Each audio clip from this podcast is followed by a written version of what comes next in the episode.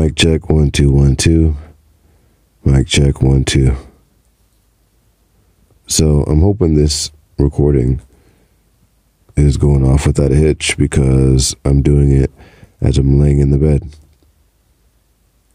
And my wife advised me that in order for the day one philosophy and drops and that whole deal to be wicked successful, I need to be more open and honest and detailed about my life and about I'm hesitant to say struggle, but the steps that it takes me to function and to get things done. Most of the people in my life have never experienced long term chronic pain. None of them in my circle have ever been in a wheelchair or have had a severe spinal cord injury, so much so that their body shuts down. But I have. And interestingly enough, I've said it before and I'll say it again that the most tragic event of my life was also the best thing that ever happened to me. I was looking at the scripture that's on my phone, Android gang, baby. Um, every morning at midnight or just after midnight, my scripture recycles and a new verse comes onto my home homepage on my phone home screen. And today it was blessed are the pure at heart for they will see God. And I was just thinking that's me. Sometimes I see scripture or read scripture or hear scripture and think, okay, okay, that makes sense. I can relate to that. But this time it was distinct. That's me. I'm pure at heart. My heart is pure for the first time in my life. Well, maybe when I was a baby and young, but definitely the first time since my injury, since high school.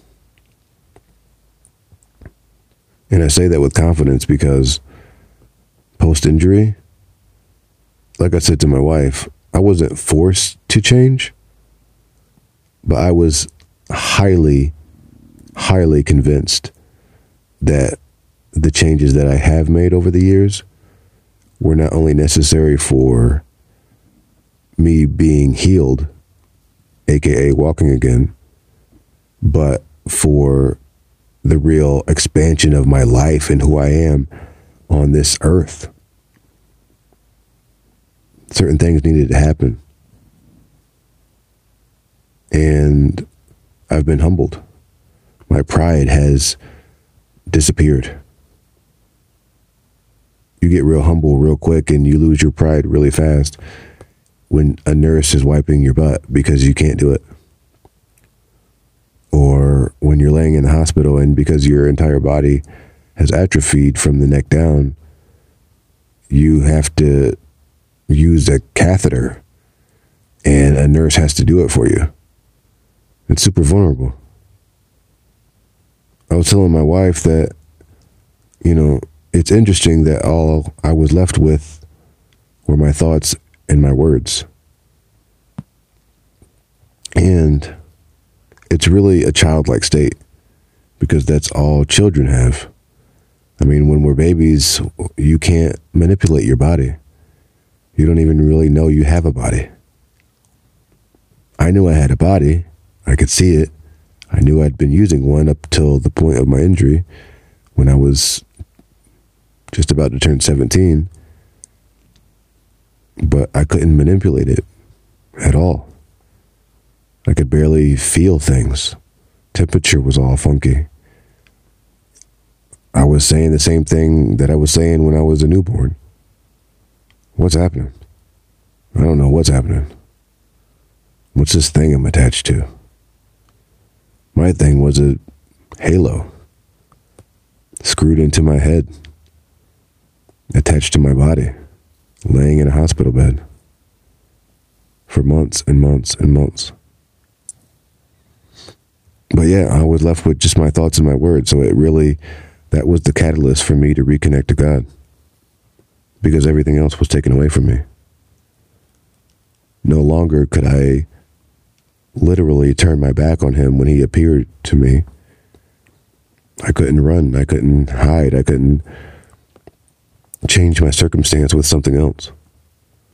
I couldn't just cut the TV on or go for a run or listen to music and work out. I couldn't go sell drugs. I couldn't break into houses. I couldn't steal cars. I couldn't go have sex with some girl. I couldn't do all the things that and more that we do all the time to hide from God, to run away from our problems, to run away from ourselves and our own promptings of doing what's right. We were talking earlier, we're in the kitchen, and I was saying how human beings are the only life on this planet that chooses to not live to the fullest. That we choose to say, ah, fuck it. We choose to not do our homework. We choose not to say, I love you. Or we choose to use drugs or sell drugs or commit crimes or lie or cheat or steal or kill or just be vain and say, ah, screw it. We're the only life on this planet that does that. Not plant, not animal, not mineral, chooses to not be their fullest self. One of my fraternity brothers right now is doing time. And he wrote me a letter and it said, Maybe you can help me with this question What is life? Why is it that life is always asking something else of us? Something more, always something more. And I'd been thinking about it, and it really made sense to me because of my recent studies that life is about expansion, expression, and expansion. See, life is really God's expression of a certain instance.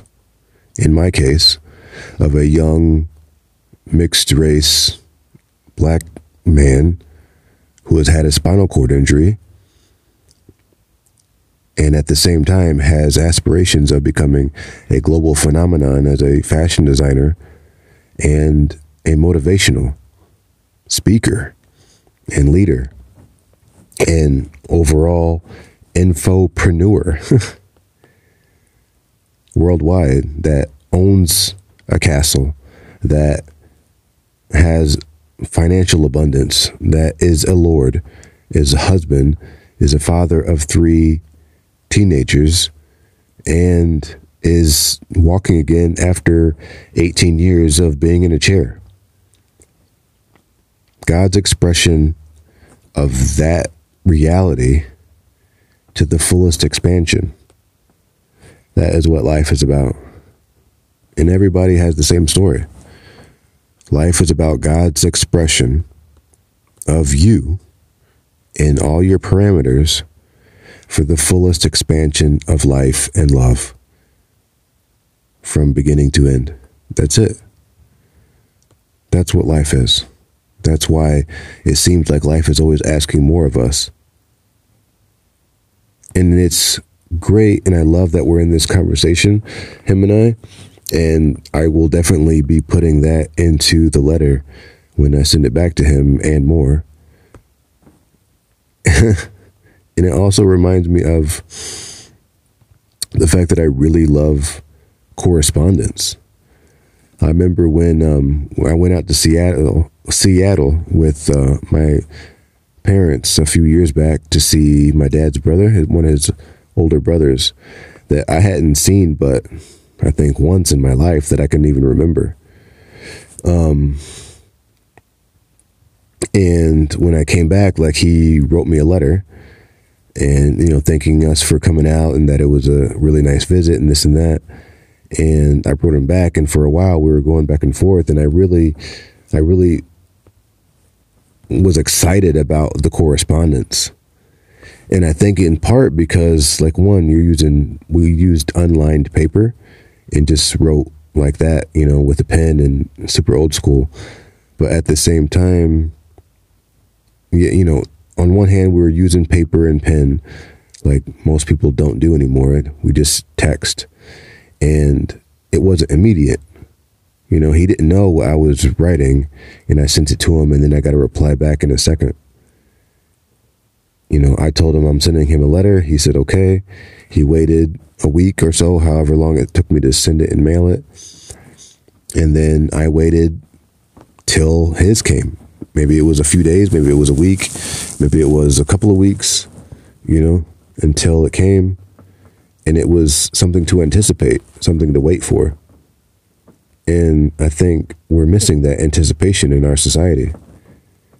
And I'm thankful that things like the mail still exist. I think it's probably one of our oldest institutions as a country, as a union for sure. Um, yeah, correspondence is really great. So I'm I'm glad that I'm able. I'm in another situation where I can do it, but also add value to his life, and it's adding value to mine as well. And because we're fraternity brothers, it's just one more instance where we can live out you know, our alumni creed that we're brothers for life. And um, that doesn't mean that we're brothers until death. You know, everybody's going to die. That's the wrong way to look at it. How we look at it is that we're brothers for life when life happens, throughout life's experiences. So we're brothers for life when my deuce, Adrian, is standing beside me, helping me stand out of my wheelchair so that I can take my vows. That's brothers for life. Or when I was at his wedding and we had the suite together and we are all hanging out the night before and the day of. We're brothers for life. Or when it's, you know, 3 a.m. and it's, you're in tears and, you know, some girls broke your heart or your mom died and we're coming to the funeral. No questions. That's brothers for life. Or when one of your